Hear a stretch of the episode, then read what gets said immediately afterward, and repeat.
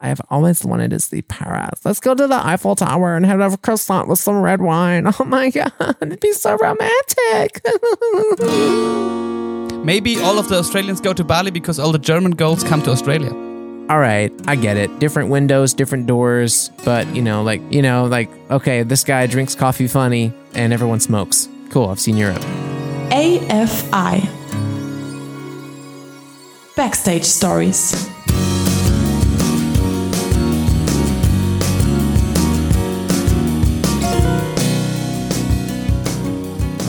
Okay.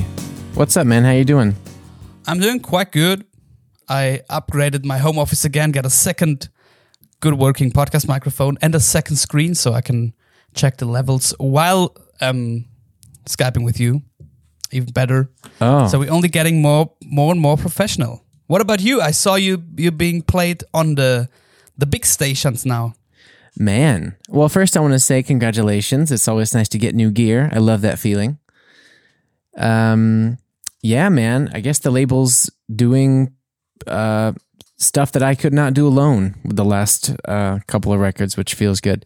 Yeah, actually I wrote it down here so that we could talk about it. They're to we're doing like um uh tomorrow evening I'm to so this is coming out Thursday, so this will be yeah, tomorrow's Wednesday, so maybe someone will hear it already, but um, they're going to have an interview on uh, Bayern 3, which is really cool because I've only ever been on, uh, for, for Bayerischer Rundfunk, I was like on Bayern 2 and Puls, which are really cool. They're a, a bit more indie, maybe like more, like, I wouldn't say, yeah, just, yeah, yeah. Um, Bayern Bayern 3 is a bit more like mainstream, which is cool. It's a bigger audience. And um and then tonight actually the song is going to be on the Pop Shop program on SWR 3 also. Nice, buddy. Which is really cool. super cool. That's really nice. Um, and there's a, another there's another station in Hamburg called Tide, and we're gonna do an interview next Tuesday. So maybe we're gonna do that next Tuesday. I'm not sure if it comes out the same day or not, but um, we can put a link into uh, the description or something about that. But yeah, man, I'm really I'm really happy with the stations the songs getting played on. It's definitely a better um, definitely a better radio turnout than the last record for sure. Yeah, it's crazy because, like you said, um, SWR 3 and, and Bayern 3 are are radio station stations which millions and millions of people listen to every day.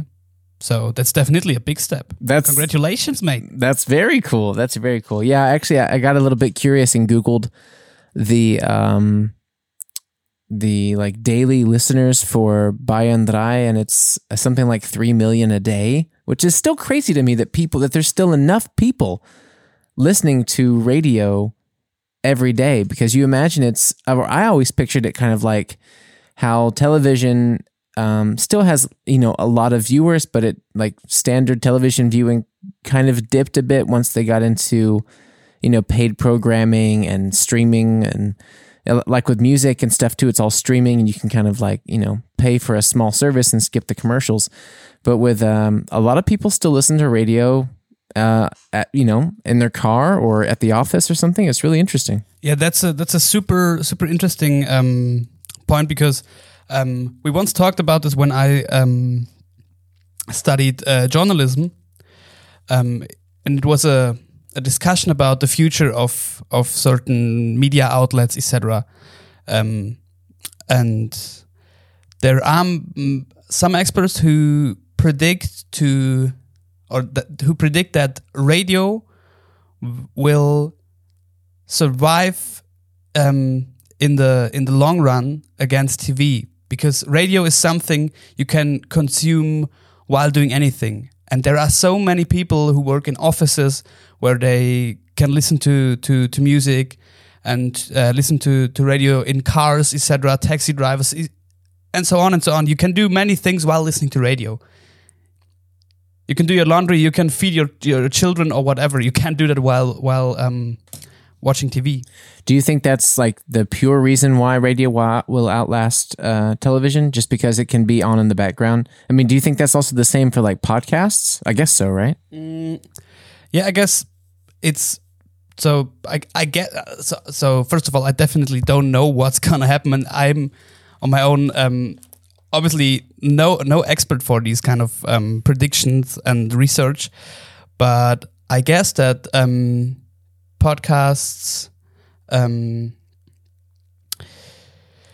have to take advantage of that as well because they they they they combine the the factor that you can listen to it while doing whatever with the whole um, non-linear um, listen to what you want whenever you want factor. That's why it, why it works so so good. And I I think um, there will always be some form of of radio. Maybe I, I could imagine that at some point podcasts will be bigger than what we know as radio, um, especially in Europe. But I guess this this form of medium has the potential to to survive for a long, long time. Yeah. I mean, it's always, you know, like I remember always as a kid too, like you always hear radio, um, you know, kind of in the background at the gas stations or, uh, you know, in someone's car at a red light or um, at the restaurants or something. And I, I, it feels like something that was kind of always there. And it, it doesn't, it's interesting to even think about it. Like, I guess it isn't really something that's going to be so pushed away so easily as um, television could be with streaming taking over and being so huge now with Disney Plus and HBO Plus and um, or or whatever it is and Netflix of course. But um, but yeah, I mean, I'm definitely happy about it. I'm definitely happy that radio's still around because um, for for music, like getting on stations like this that still have such a big um, following, that's kind of like the, the the bread and butter for a musician to get exposure, especially now that we can't even perform anywhere. You know, that's pretty cool. Yeah, but what I'm super interested in because I only know how this works at the radio station I'm working at, um, which is super nichey and super into this indie bubble. So I don't know how it works, um, how the procedure works at bigger stations. Um, but will they, on Bayern Drei, you will be there for an interview and they'll play your song. But after that, is there already a form of procedure? Um, okay, we're gonna play your song after that in this and this rotation, or is it just okay? We'll play it one time after the interview, and if the people tend to like it, we might play it again in some form of rotation. Or do you know how this how this works? For Bayern Drei, I know. I know that we have. Um, I know that they will. Yeah, we'll. Do, we're gonna do the interview. I'm gonna do it from home, and uh, we'll do it like an hour before they play it or so. Um, and I guess they'll play the song with it. But I don't know. Maybe I could even. I should probably ask the label if they're going to put it into rotation or not. That would really change the game because I know that this last interview I did. Um, if you remember this smaller station in Freudenstadt, they they put the the song and the interview into rotation. They did the interview like four times last week, and they've been playing two songs of mine like every day, which is really cool. And I know I know it's in rotation on Puls. I think it's in rotation on Bayern's Fi. I know it's in rotation on, of course, our radio M ninety four point five. Um, but with something as big as Bayern Drei or as big as um, SWR3, or it also played on FM4, FM4. So uh, stations like this, I don't know if it's in rotation or if they just play it once or twice. But I think with, with FM4, I think it must be in rotation because I only found out that it was being played because um, a colleague from the school was driving her kids home and heard it and then called me. So no, you know, the label didn't tell me ahead of time, like, hey, you can announce it. I just found out, you know. But that's cool. But it's an an, an totally an, an, interesting point. Maybe at some um, for some uh, episode we might get um, someone who works at a bigger radio station to tell us how these kind of procedures um, work there because um, I'm not I'm not sure about it. I've heard about how how how they have these these kind of deals with with bigger labels, etc. And there's a, a special workflow on, um, regarding the, the the charts. Yeah. But with with smaller artists, I have no idea. Yeah. I'm really not sure. I don't know if there's, yeah, I don't know if there's like an agreement with the label saying, you know, can we ask for a, you know, 10 plays or something? I'm not sure how it works, but, um, and it could also be, I mean, I know the situation at uh, Puls with the last record was that, you know, every couple of hours or, you know, every few hours, there's a new uh, DJ who plays like their own selection. And that's also the same, I think, at your station for the most part. So that's that's also part of it. Like if you have more than one DJ that likes the track, then maybe it's going to be in their personal rotation. So at these huge stations, I, I really don't know. I, I know there's a guy. Um, I should probably get in touch with him. There's a German guy that I made friends with um, pretty early on when I moved here. I think like in 2016, and he worked for Puls at the time, and he was kind of my uh, coordinator for. Do you remember this um, this Puls live session that we did with uh, Henny and uh, Mark when we played Woman and Parade? Yes, sir. Um, he was Amazing performance, amazing video, cool cool set. We need to to put the link. in oh the yeah, that would be cool. Um, It's really nice to watch and listen to. Thanks, man. Yeah, I'm pretty I'm pretty proud of those. I think my singing's gotten better, but I I do like that performance. And um and Henny was amazing and and uh and Hannes and and Mark. It was it was a good good good group for that uh for that gig. And uh he was my this guy Sebastian Schaffstein. Do you know him by any chance? Uh, yes, obviously because um, I I heard of him and know what he's doing because you he, he works in kind of the same business, obviously at a, at a way bigger station, and you you always look for what what the people there are doing. Plus, at one of your first birthday parties I've been to in Munich, it's been in the in the old flat in Tegernseerstraße. I guess it's been the party where I slept in your bathtub. Another funny story we um, might bring up at another point. But I um I met him there and, and um we had a cool conversation. But it's I don't know five years ago already, something like this. Yeah. Yeah, four four or five years ago, yeah. Ah, I think it was five. Yeah, it was 2000. Maybe it was the first, like my first, like three or four months I was living here or something. I don't even know how I knew this. I don't remember how I met this guy, but um, super friendly, extremely friendly guy. Um, and he, yeah, he was working for Bayerischer Rundfunk at the time. And I think now he's at Bayern 3. So now I think if he's still there, he might know how they make that work. I could even ask him what the standard procedure is for something like uh, an indie song like this. Um, he might have some insights I could ask about. Cool, cool. But those are basically all of these those those radio stories are super um, cool news. I'm super happy for you because I think it's definitely a step in the into the right direction. Thanks, man. Um, yeah, I'd say with music. regarding your, your latest music. Super cool. Yeah, man. Thank you, thank you. Yeah, I think with uh with the song, I'm I'm I'm surprised that like, you know, I'm so used to there being a pretty strong buzz on something for a month, maybe two. You know, like obsessing over the numbers and seeing how the ads go on like you know on Google or seeing you know what I can contribute and seeing what things come organically and stuff and um and you know then it kind of i'm so used to it after a month or two just kind of petering out and then i just focus on the next thing. And uh, this is the first release which i have to say is definitely because of the particip- participation with this record label. But um, you know getting like every week there's like a new email that either says um, you know we want to we wanted to let you know that this is going on or hey it's playing here or this person wants an interview or something like you know it's not like crazy. It's not um but I'm, but it's much more than uh than the last stuff. And uh I'm very thankful for that. I think it's really nice.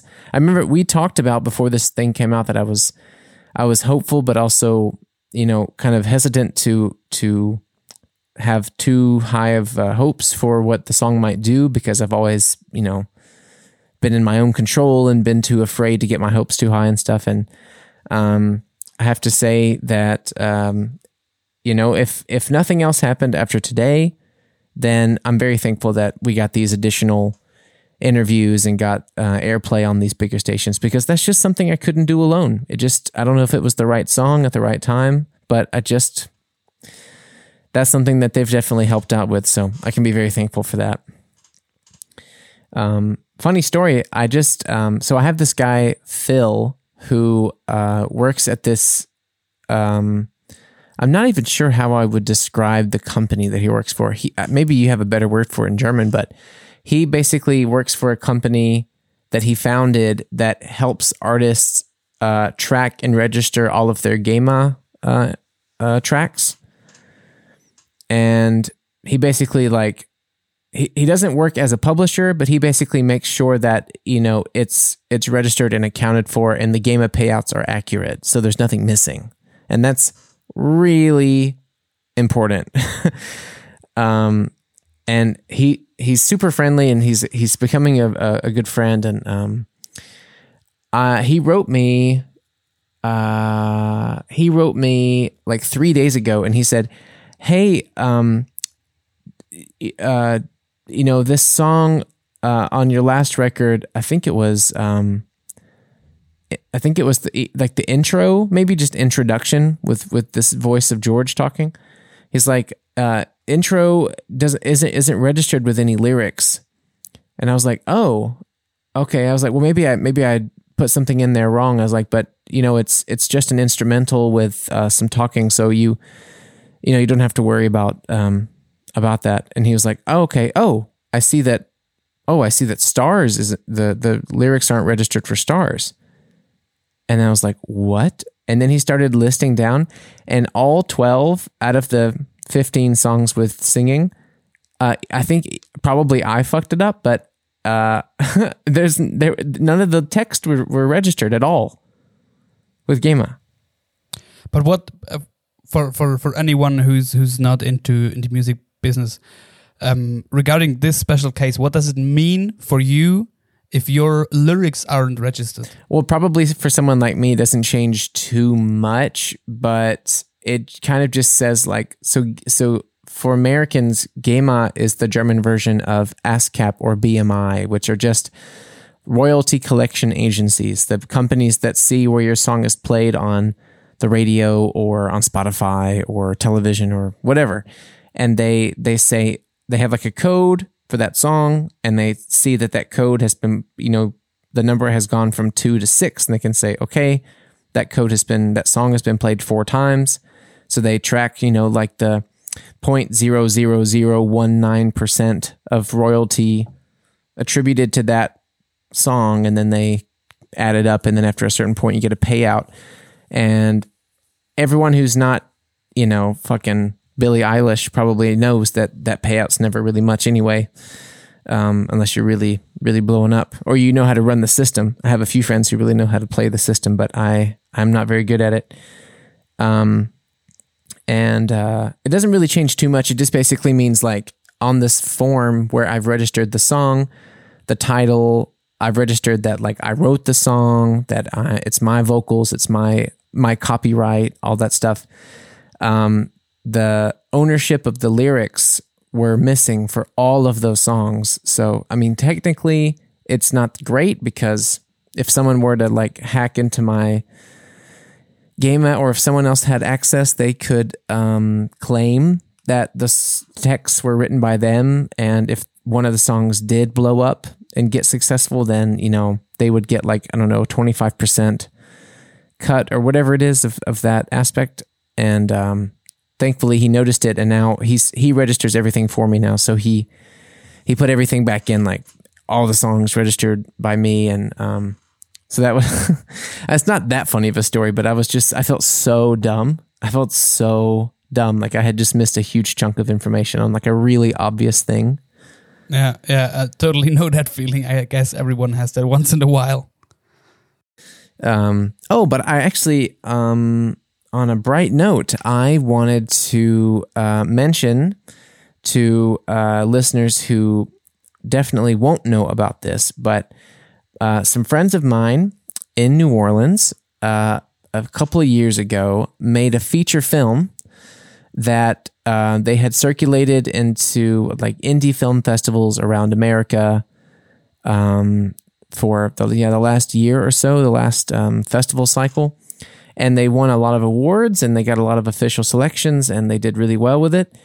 And the film, um, starring Matt Martinez, which is the the person behind the song "Stars," um, and a few like all, all the filmmakers are friends of mine. A lot of the actors are all friends of mine. I went to school with them at the University of New Orleans. Super proud of them. That in in the film they have Linda Hamilton who plays Sarah Connor in the Terminator movies. They have uh, you know featuring parts like little parts with John Goodman, who's a New Orleans uh, native. Uh, Harry Shearer, who um, many people would know as like a very important voice on The Simpsons and lots of other like Spinal Tap and stuff. He's in there. Um, they have a guy. I hate that I forget his name, but he's a character on Mad Men. Um, and they have the father from the film Beasts of the Southern Wild. So a lot of great actors and um, a great story.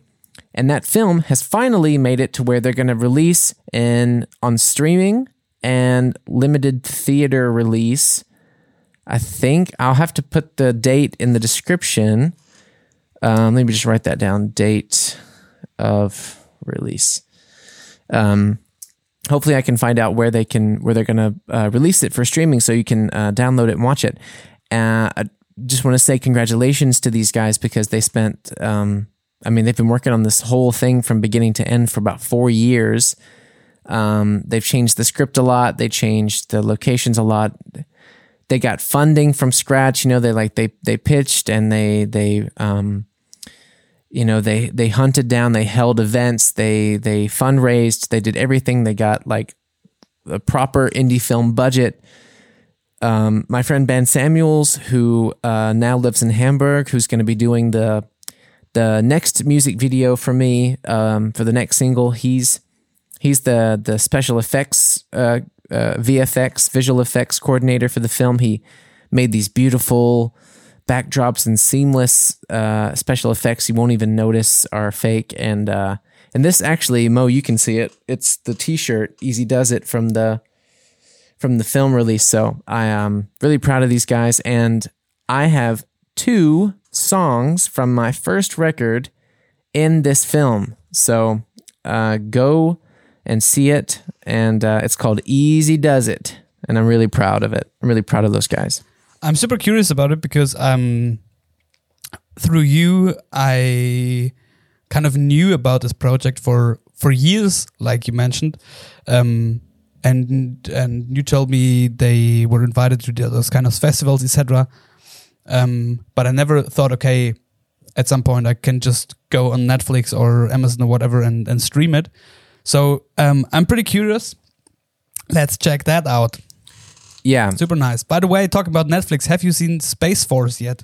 No, I, I, I, I love Steve Carell and I love Ben Schwartz and John Malkovich, but then I, I remember like the day it came out, I happened to be on Reddit and I saw, I think Vulture magazine or, or something gave it like terrible reviews. And I thought, oh no, I don't want to see Steve Carell in something that's bad because I, I like him so much. So I, I didn't watch it. Have you seen it? Um, yes. Uh, the first few episodes, and I can't exactly um, remember um, during uh, which episode I fell asleep because it was pretty late already. Um, Oh, but man. I've definitely seen the first um, two and a half episodes and um, found it pretty entertaining and um, pretty funny. Okay, so you liked it. I I yeah. I, I, I like the whole idea about this kind of cool but not too obvious um, sitcom humor, but paired with those big effects and space stations and whatever. I think that's a pretty pretty int- interesting approach to for a for a for a comedy show. You know, I just found out something really cool about Space Force today. It's funny that you bring that up. Um, so, a friend of mine from the school uh, said that, you know, obviously Space Force is based on President Trump's um, initiative to build this ridiculous thing. And what what Netflix did was that when they they started making the show, as you know, because it is a, a joke about about this, and they realized that um, the the the White House basically did not patent the name Space Force. They didn't like you know copyright it, so Netflix did did it. they they uh, patented and saved the name, so they're legally allowed to use the name for the TV show. But uh, Trump and them, if if Space Force were to in some way actually, in so many words, get off the ground, um, they won't be able to use that name legally. nice move, Netflix. This is kind of like a little a little fu from Netflix. Yeah, Nice one. that's uh, so crazy. No, but Um, um, let me I- just um, I, I'm, yeah. go ahead. Go ahead. No, um, I just wanted to say, um, if you find the time, watch the first uh, two episodes, and let me know what you think. Would be interesting. Yeah, I will. I will. I, I'm probably going to check it out. Um, I was going to say um, I wrote down um, an interesting an interesting update on the job search that I want to tell you about, but um, I'm just going to go quickly, run as That's- fast as I can and pee, and then come right back. Perfect. Okay, ten seconds.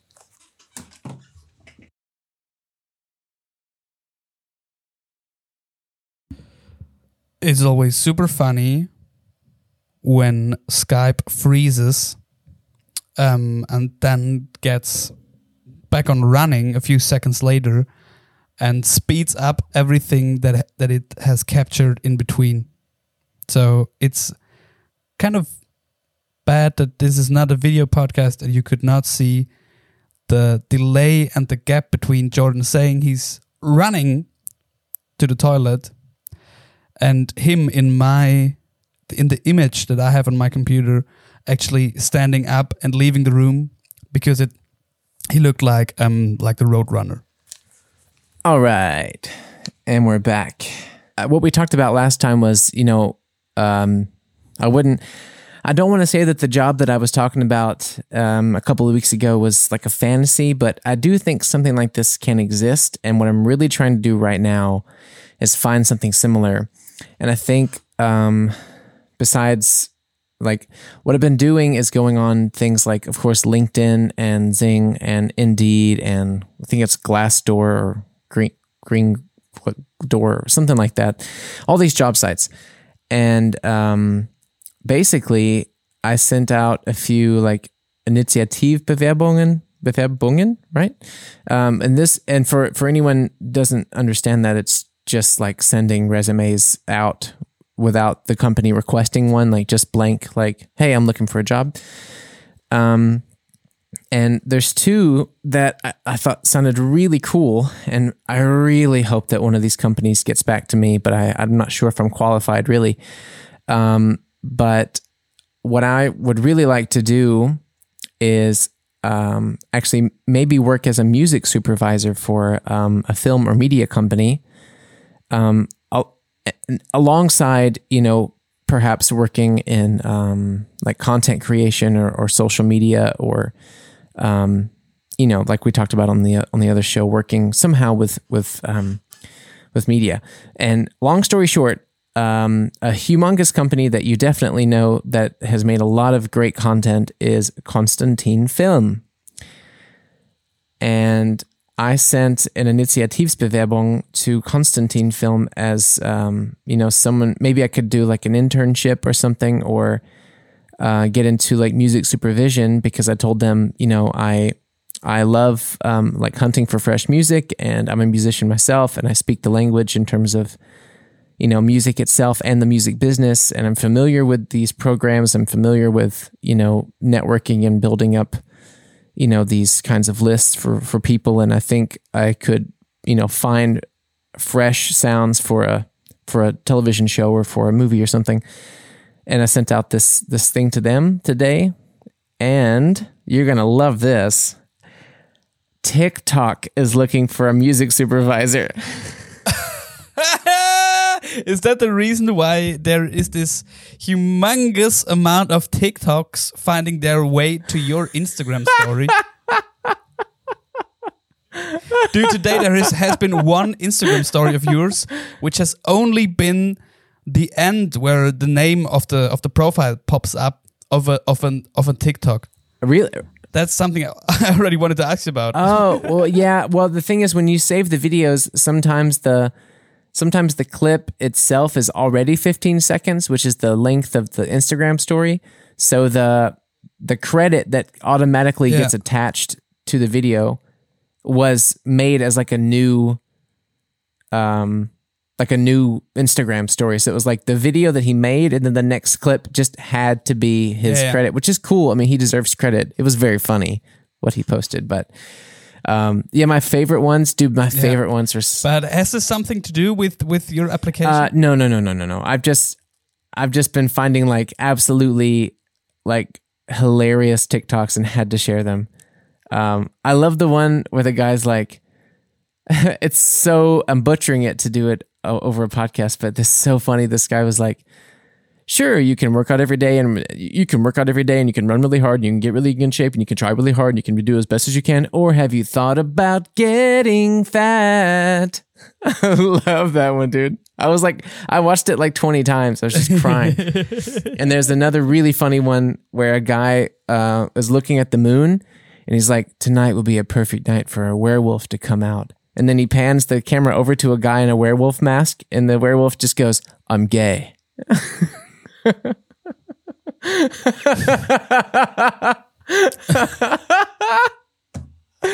Jesus, dude. That's something new for this podcast, explaining TikToks in an audio format. Crazy man. Uh, But imagine, man, talk about butchering. Like TikTok is so visual too. It's, but I try to Im- try to picture that, and it, I think it could be super awesome. You being the musical supervisor for TikTok. man, I'm I'm sure I'm underqualified for that. But I wrote them. I was like, I was like, guys, I'm a big fan of the of the app. I'm I'm using it a lot, and you know they're looking for for people who like I'm a musician. yeah, like they're looking for people who can you know draw together unique profiles and unique uh, artists and um yeah like pull together um pull together music for for their platform. And i think that would be something i would love to do. And i have thank god i have the the the, the degree that i can that i can back up and i have some i have a lot of experience. I just don't have like the proper projects i guess to to send to their website and stuff. But it was a well, more of a complicated um like fill out form than i would have imagined. But Okay. um, hopefully they write me with something. But yeah, I applied it like Munich? I guess since we. What's up? Would would the job be in Munich? No, I don't. I mean, I don't think they have an office here. I think it would maybe if they have an office in Germany, it's probably in Berlin. But I could. I think it's something I could do like from somewhere else, Okay. and that would be ideal if I could find a job where I don't have to. Um, you know, I would only have to go to their office maybe like a few times, um, either a month or a few times a year. That'd be great.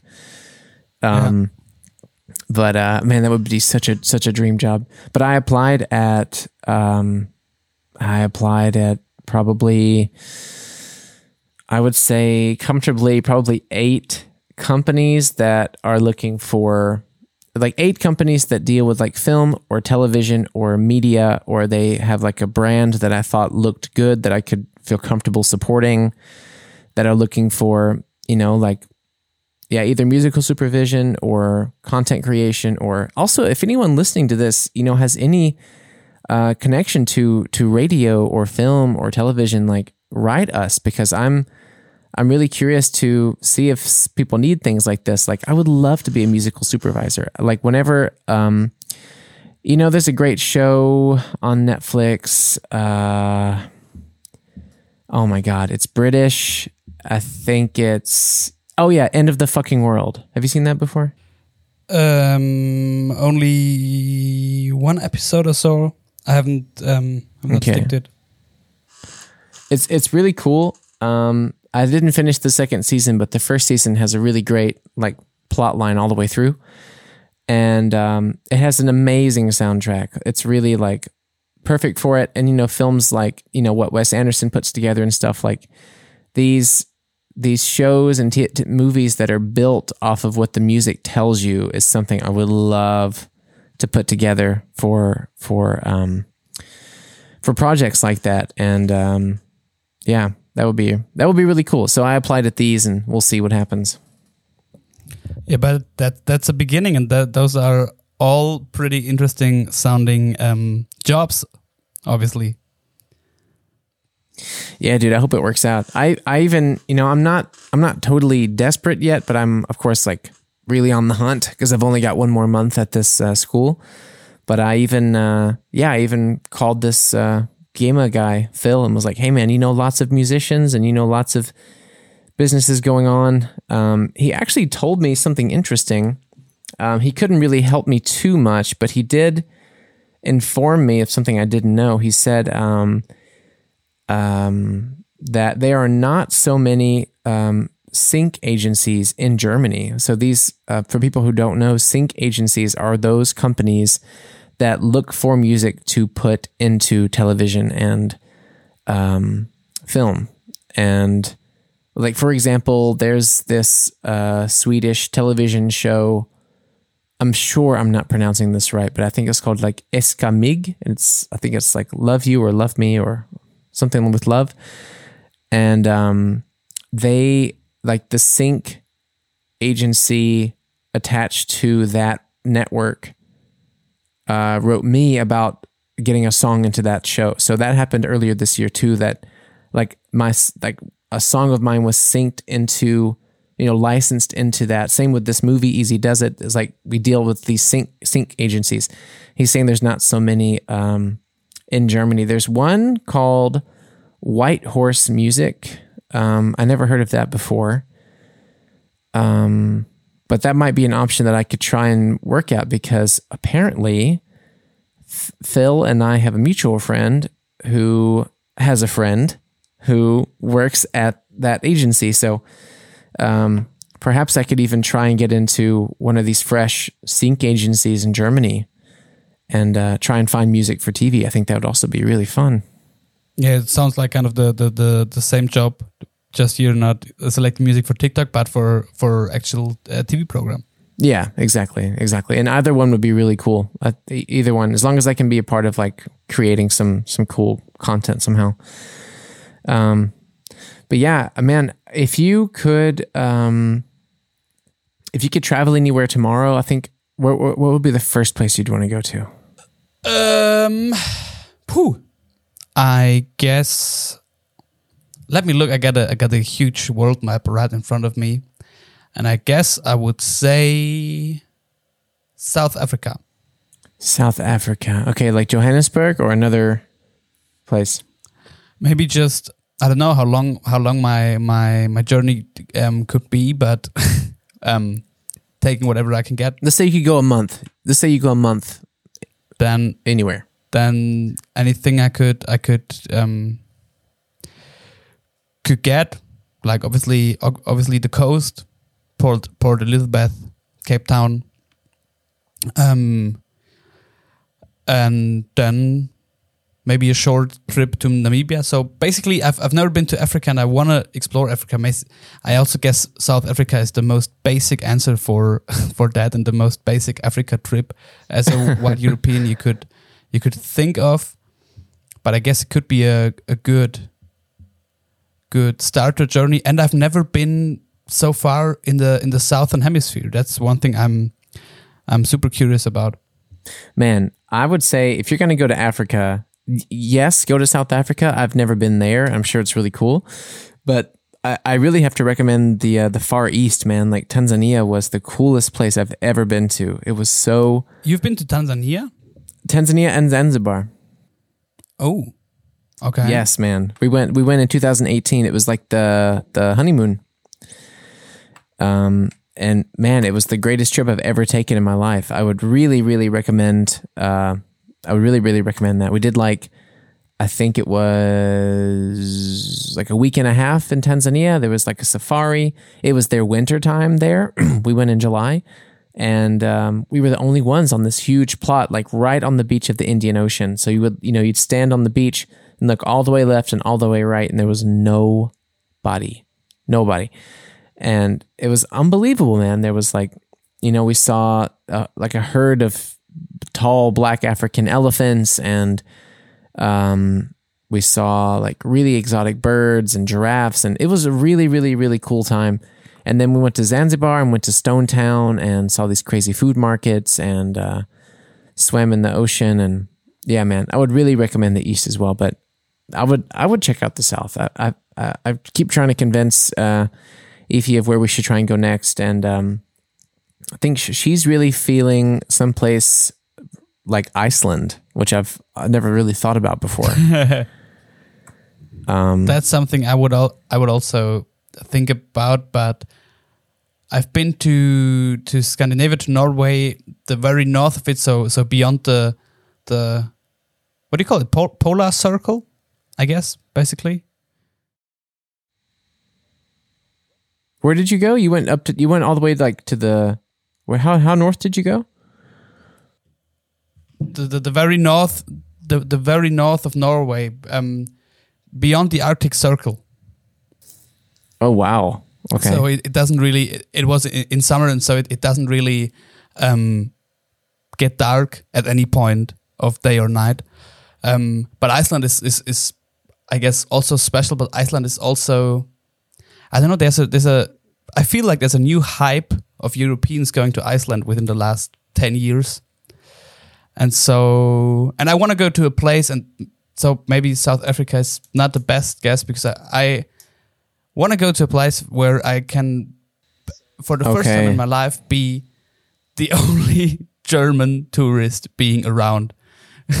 because that's something that fucks me up every time, no matter where I go, there are always German tourists. Uh, yeah.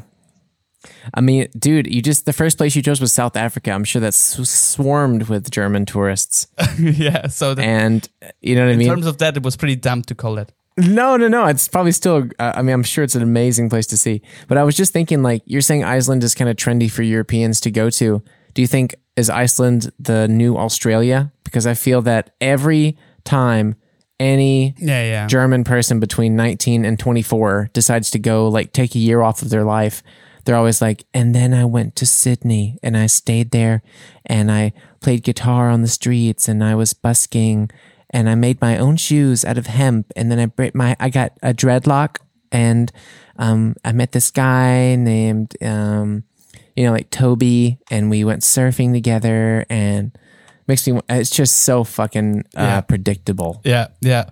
It's either Australia, New Zealand, or something like um, Thailand, um, Vietnam, Bali. Oh, Bali. So yes. Indonesia or, Yes. or Vietnam or something. Dude, I you know I've and I realized think- yeah. I think I, I would be I think I would be interested in going to going to Bali because of this this clash I've heard about because um, Australians told me that Bali is kind of the the island Mallorca is for Germans. So they go they go there for their for their all inclusive party um, holidays, get completely shit faced every day, behave like shit. And on the other hand, you have all those European girls just finished their A levels, etc., who want to find themselves or whatever, And, and those kind of hippie vibes. And I guess it could be interesting to see this this clash. Yeah. Yeah, I would like to see that. I would like to see that. I, I think yeah. Yeah. Maybe all of the Australians go to Bali because all the German girls come to Australia. Dude, that's Or it's not just girls, obviously. yeah. I uh I, I always kind of feel bad for, for like when when these young German girls go to Australia and like if they have boyfriends back home, what like what nightmares must be running through these boyfriends' heads because if you ever look at the Instagram photos of these girls who go to Australia for a summer or whatever, then they always meet these fucking super fit guys who are they're all you know six foot two. They all have like curly blonde hair down to their shoulders. They all have like super six packs with the little V's and like you know as as Joe Rogan would say like the dick root. You know, like the shorts are so low, you see the dick root, and uh, and they're all like crazy tan, and they're surfers, and they're all relaxed, and I feel like if I if I was a German guy and my girlfriend went to wanted to go to Australia for a month, I'd be like, okay, look, either you have to wait until I can afford to go with you, or we're just gonna go ahead and have to have to split this up because I don't trust you. or like I don't trust the temptation, you know what I mean? But um, one thing, what is the American equal to, or let's say the the, the New Orleans equal to the German girls going to Australia? Man, probably the you know probably for all of the states, the standard like go to place if you're not from there to travel to. so it's probably Miami, to be honest with you. It's probably spring like spring break time uh, for all the college people and like the seniors in high school and stuff. Everyone goes to Florida. Everyone goes to Florida, and because it's mostly beach and it's mostly alcohol and it's mostly And mostly crocodiles. yeah, it's like crocodiles and uh, and and like uh, date rape drugs. That's mostly what the sand of Florida is made of: crocodile teeth and date rape powder. And uh, I think it's such a such a. I mean, okay, Florida's way too easy to make fun of. It's like everyone knows Florida's trashy, but um, I would say like if if people don't go to um, I, probably most traveled is like okay, people everyone wants to go see New York, everyone wants to go to L.A. They want to go to they want to go to Miami or the someplace in Florida and get hammered like Pensacola or something and like pass out. Um, and then traveling internationally, which is a significantly smaller amount because so many Americans don't travel, but when they do, probably they go to Cancun or to somewhere, yeah, somewhere in Mexico probably, or um or I'm trying to think. Usually I'm trying to think of some place that's not so exotic that they think is really exotic. Honestly, probably it's just a basic Euro trip. Like that's that's such a that's such a classic thing. They're like, "Oh, let's go see, you know, they want to go to um, you know, Italy and Spain and France. Okay, oh, France. That's it. It's Paris. It's Paris. every every basic American uh, when they think about traveling internationally, they all say the same thing. It's like either either they're gonna go uh, to New York, or if they're gonna travel out of the country, then they go like, "Oh, but I've always wanted to go to Paris. I've always wanted to see Paris. Let's go to the Eiffel Tower and have a croissant with some red wine. Oh my god, it'd be so romantic." This was the most American impersonation ever. Nobody drinks red wine. Oh my God. croissants. Oh my god! Oh my god, Jonathan, let's go to Paris. Come on, let's go and see the Eiffel Tower. Do you think there's really mimes there? Basically, for those who who um, do not know, that's Jordan's story. How he ended up in in Europe. Just a little accident on his on his on his basic bitch Euro trip. Five years later, we'll be sitting here. You know what's funny is in 2013 I did that bitch ass Euro trip and I never did it again. that was a good trip though. I mean, I get the appeal. You know, if you did if you do it all in a month, if you do it all in a month, you see you see the whole thing, you're like, Yeah. "All right, I get it. Different windows, different doors, but you know, like you know, like okay, this guy drinks coffee funny and everyone smokes. Cool, I've seen Europe, you know.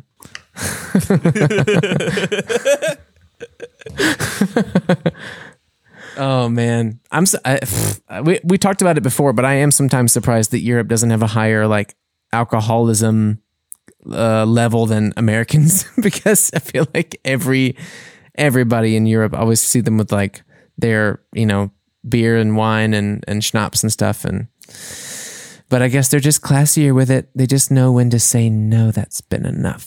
I think that's also bullshit from a European's point of view. probably, probably. Man, I imagine like the the number of alcoholics, uh, secret alcoholics in Europe is probably the same as like actual, you know, COVID nineteen numbers that China isn't releasing. It's kind of like, no, we're doing fine, everything's great. America's the only the only bad one. Yeah. Don't worry about us. We we dis we, you know we disinfected the streets and we wiped down the cars and we told everyone to stay inside. We're a okay. And then you and then you really go there and they're like, everyone stay inside. It's code red. Yeah, but know? but that's that's basically a thing I guess Europeans or especially Germans tend to do. Um, to always look at other places, like okay, basically you're having issues like alcoholism or whatever you have anywhere around the world in 21st century. Um, but people tend to like not realize how big the the the problem actually is in Europe, but always look at ah look at the states and um, the unemployment rate is is humongous. They don't have insurances and whatever, or no one can afford can afford them, and um, Europe is, is is sacred land, kind of kind of that storytelling, and I'm often disturbed by that. Yeah, I mean that well right now it's easier than ever to just point fingers at America and rightfully so. I mean it's just falling apart at the seams in every single way. But in general, like even you know, even like uh even like eight or nine years ago, you know, like prime time Obama era America, which was like looking really good in general, at least on paper, uh, or on the media or stuff, then you know, that's probably a time where you know not so many fingers should have been pointed for dumb things like that but it's always easy americans are loud Yeah. and they're drunks and they they're kind of rude about other cultures i mean i was also i was also way more ignorant about like respecting differences with i wasn't racist but i was definitely more ignorant about respecting differences in in cultures and stuff and like uh you know living basing all of my information about other places on stereotypes that I've gotten from, you know, movies or whatever and thought America was kind of like home base for the world. you know? And it's so dumb. It's so dumb. But again, I mean, who is what who is really any country to point fingers? I think the only country that could probably really point fingers and make fun. I mean, I don't know. Yeah, maybe Iceland. I It's mean, but they fuck each other. They they have to have a there's there's a website to make sure you don't fuck a cousin in Iceland. Did you know that? That's true, no, dude. but I could imagine That's that- one hundred percent true. You know, uh. I worked for Stephanie at at Cafe Blas. She's Icelandic and she's here in Munich. And she, I asked her about this thing once because I heard it. There's like a government mandated website that's constantly updated, and it's so that you can check that the guy you're dating or the girl you're dating uh, is not re- is not related to you because the population was so inbred and they've uh, and it's so small Yeah. the amount of people. That's absolutely nuts to me that you could accidentally have sex with like a third cousin. Yeah, that's that's that's super weird. But um, I want to say one thing about this this ignorance and and uh, finger pointing at, at other countries because I think Europe has has a culture for that because of its history. Um, and they they tend to say like, yeah, we've been through that and that. We're we're highly educated on these topics and what we have we have worked on our our Nazi history in Germany. Um, now there's this this racism case in the, in the US. Oh no, what's happening there? And um, but now there's a moment where many pe- people realize you don't have to look to the US. We have the same fucking problem here. Right, right. Yeah, it sure. just Yeah. was easier to to to make this a, an American problem. Right. But basically, we have systematic racism to this day in Europe, in basically every European country. Absolutely. Absolutely. Yeah, it's like yeah, it's it's I mean it's it's hard to say if it's if it's no, I would say it's it's obviously worse in America. I mean, there's much more like violence and murder related to this and it's, you know, I, but it's hard to say. I mean, like I I don't. The thing is, I don't know the information about Europe's systemic racism as much as I understand America's systemic racism, especially now. What all is like what you're learning all the time now about stuff that you didn't think about before.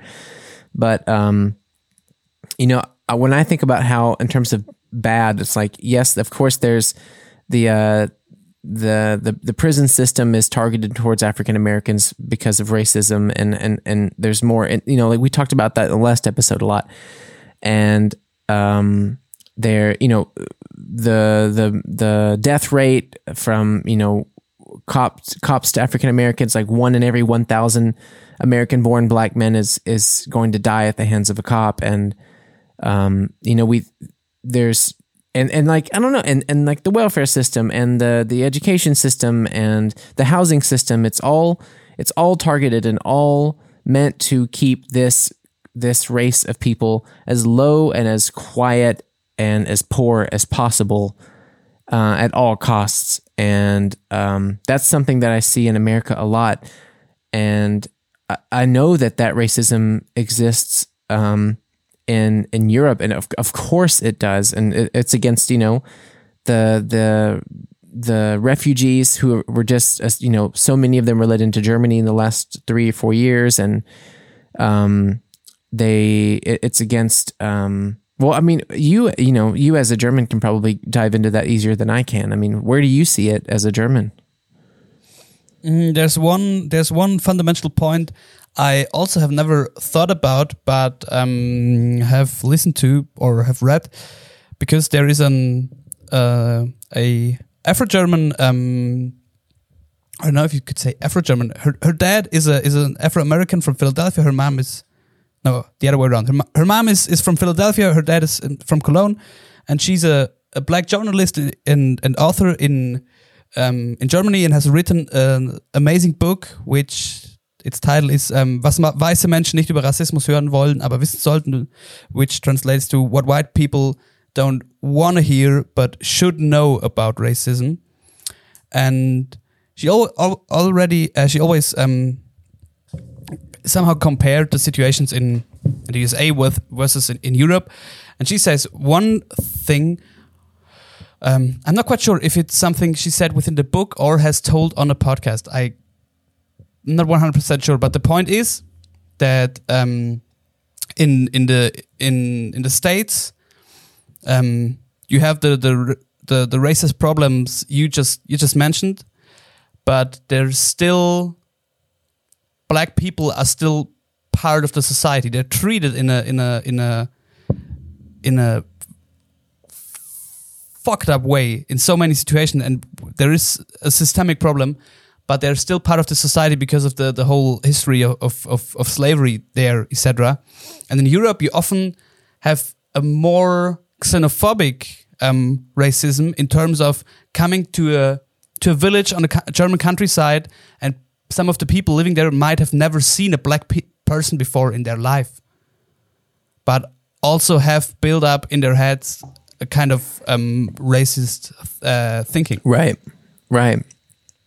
Yeah, I can imagine the racism in Europe being far more against, uh, like, maybe even just like m- the Muslim religion in general, because they don't understand, like, seeing a hijab or seeing, you know, the um, the distance between the you know traditional men and women as they walk or something, or like, um, you know, I- there's that's muddy water, honestly, because it's it's hard it's hard to say if people are in every circumstance just against something that they don't think is right or if it's if they're confused because they don't understand it and they're older and they choose to ignore the changes and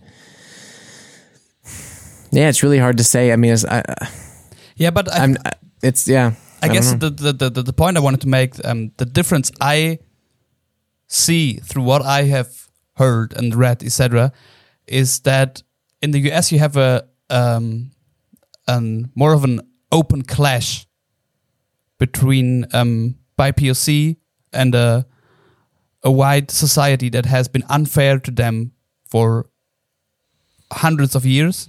Right. Um, but all all of those events happening within one country. And in Europe, it's more subtle because that's it. Europeans didn't tr- treat people like shit in their in their homes. They went over to Africa and treated people like shit there. right yeah And now and and and you still have this clash, but it it seems so far away and and, and people think, okay, um, especially in Germany, we have been through the post um, the post Nazi times, and there has been this kind of uh, society rebuild, etc., etc. And that's a point where we can't really be um, racists because we've been through that. Yeah, I mean, uh, yeah, Germany has to be very yeah. They think they think okay, we've been through that. Now it's enough. Right, right. I mean, Germany of all places um, needs to be like leading the forefront on the idea of anti-racism. They need to be like the people at the front of the line showing how a country can come back from tragedy and come back from um, you know ignorance and and and hate and they can you know become such an open border and understanding progressive country. And it's done wonders. It's it's really it's it's done amazing things in the last um, you know 60 70 years. But there's always room for more growth. And I think, especially in a time like this where the world seems to be um, at the boiling point, it's it's maybe time for a for a country like that to um, say something and to to represent something good amongst all of the people the best way that it can. Um, and uh, unfortunately, I know that we're diving into like a super interesting topic right now, but unfortunately now I'm I'm really running a little bit late and now I have to stop. Um, but um, I love this. Maybe let's make a note to to try and come back to this uh, next week because I feel like we we always dive into this really interesting stuff right at the end, and our schedules have been so tight, especially me the last two weeks. So I, I hate that I have to cut it off again, but um, uh, I would you. I would I would suggest that we that we get back um, into this topic and uh, but search for someone who can say more about this. yeah us. maybe yeah that's a good point someone who can teach us um and like inform people actually inform people and not just give because mine is just opinions. I really don't i'm not educated enough to really be able to help people learn. Um okay so mo thank you so much for your time. I love you buddy. You're the man. Um and yes if you enjoyed today's episode please go to Spotify or Apple Podcasts or wherever you listen to this show. And please give us a good rate or review or a comment or share us around or even just tell a friend because word of mouth really still helps these shows um, a lot more than you think. So thank you so much for listening and uh, we'll see you next week, guys. Bye bye.